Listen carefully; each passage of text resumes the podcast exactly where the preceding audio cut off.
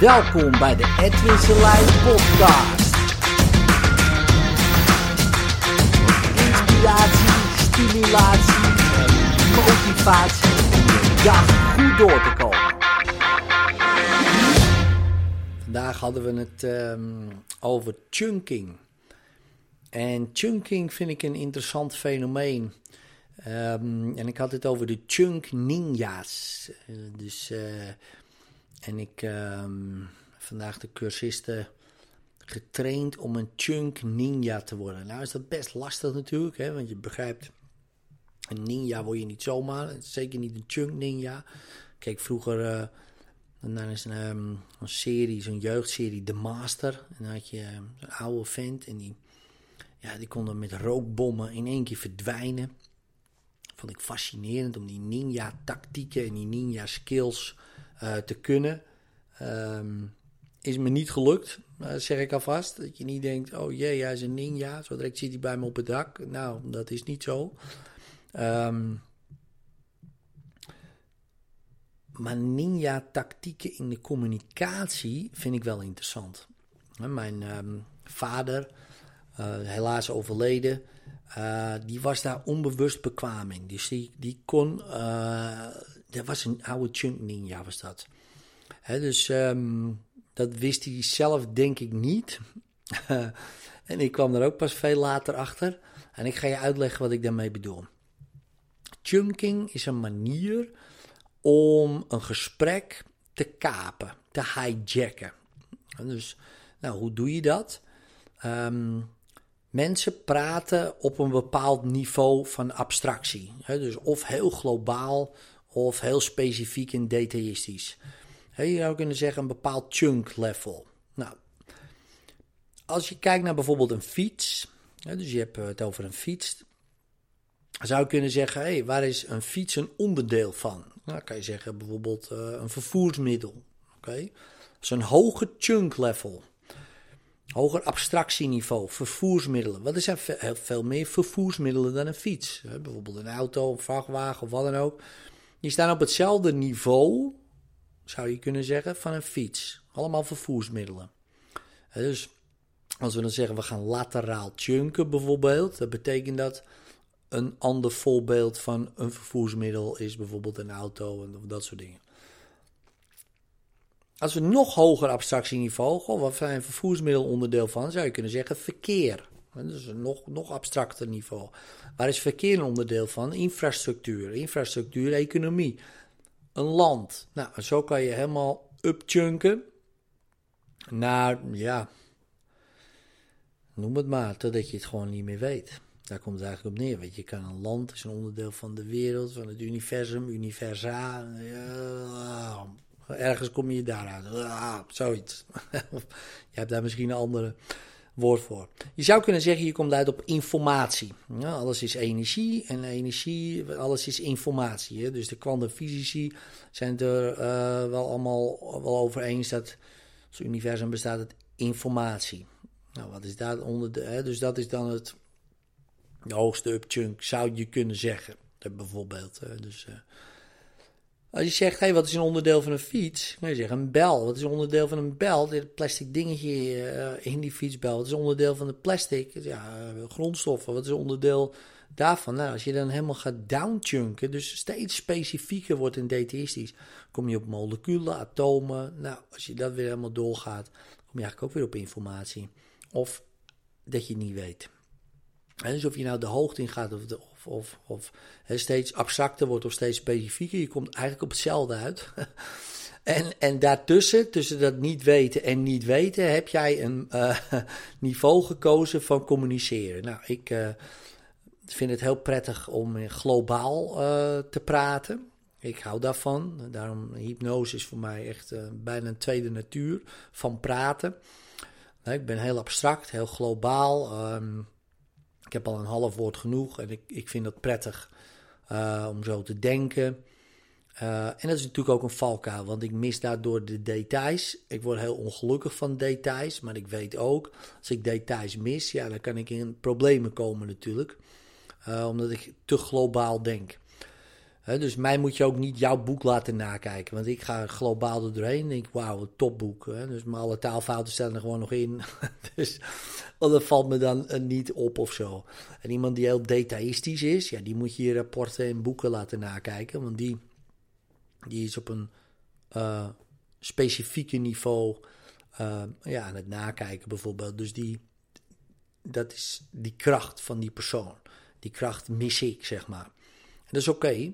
Ik heb weer een andere kracht. Ik kan weer meer een visie uh, zien en een globale, um, laten we zeggen, globaal denken. Dus waar gaan we heen? De grote lijnen, dat vind ik prettig. En um, iemand die de, te detailistisch is, die kan door bomen bijvoorbeeld bos niet zien. Nou, zo hebben we allemaal kracht en valkuilen. Maar zo praten we ook. Op bepaalde niveaus. Dus, uh, en wat kan je ermee? Nou, wanneer je bijvoorbeeld zegt van, weet je, ik, uh, ik heb het over een fiets. Bijvoorbeeld, ik kwam thuis vroeger en ik zeg, nou, weet je, was uh, best wel druk op de weg en uh, ik was aan het fietsen naar huis. En um, ja, mijn fiets, ik had een lekker band en ik moest lopen naar huis. En dat was best wel een emotioneel verhaal. Zei mijn vader bijvoorbeeld, ja, het is, ja, het verkeer is wel veranderd. Je hoor je al, het gaat niet meer over de fiets, het gaat over verkeer.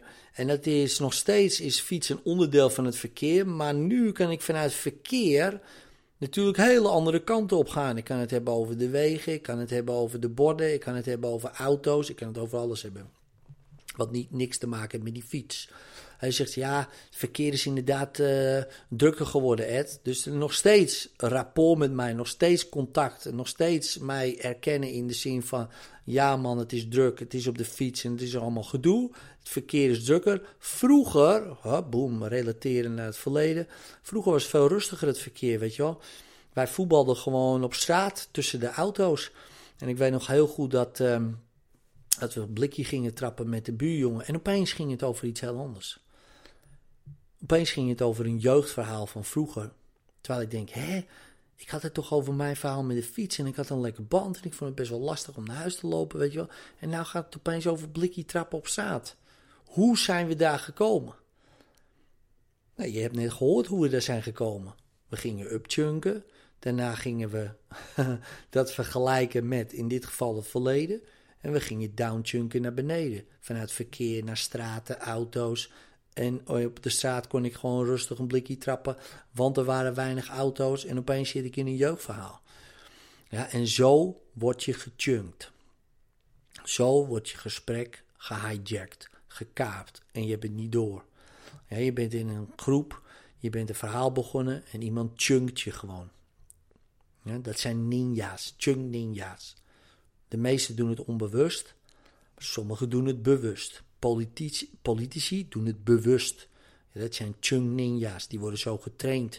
Die gaan meteen een hoger abstractieniveau.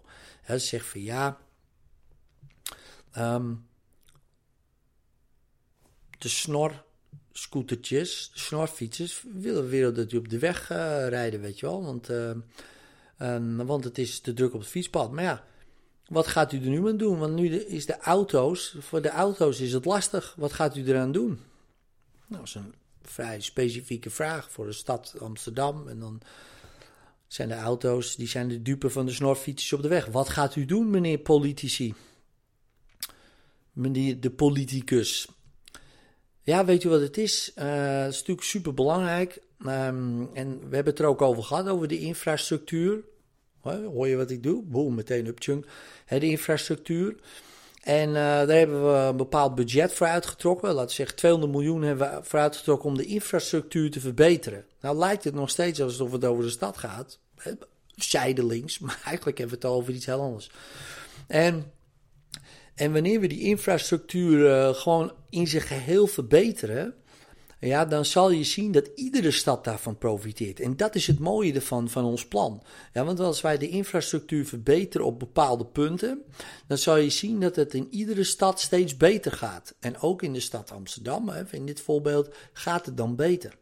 Nou, als ik zoiets zeg, je hebt geen idee wat ik bedoel. Totaal niet, want ik zit op zo'n hoog abstractieniveau.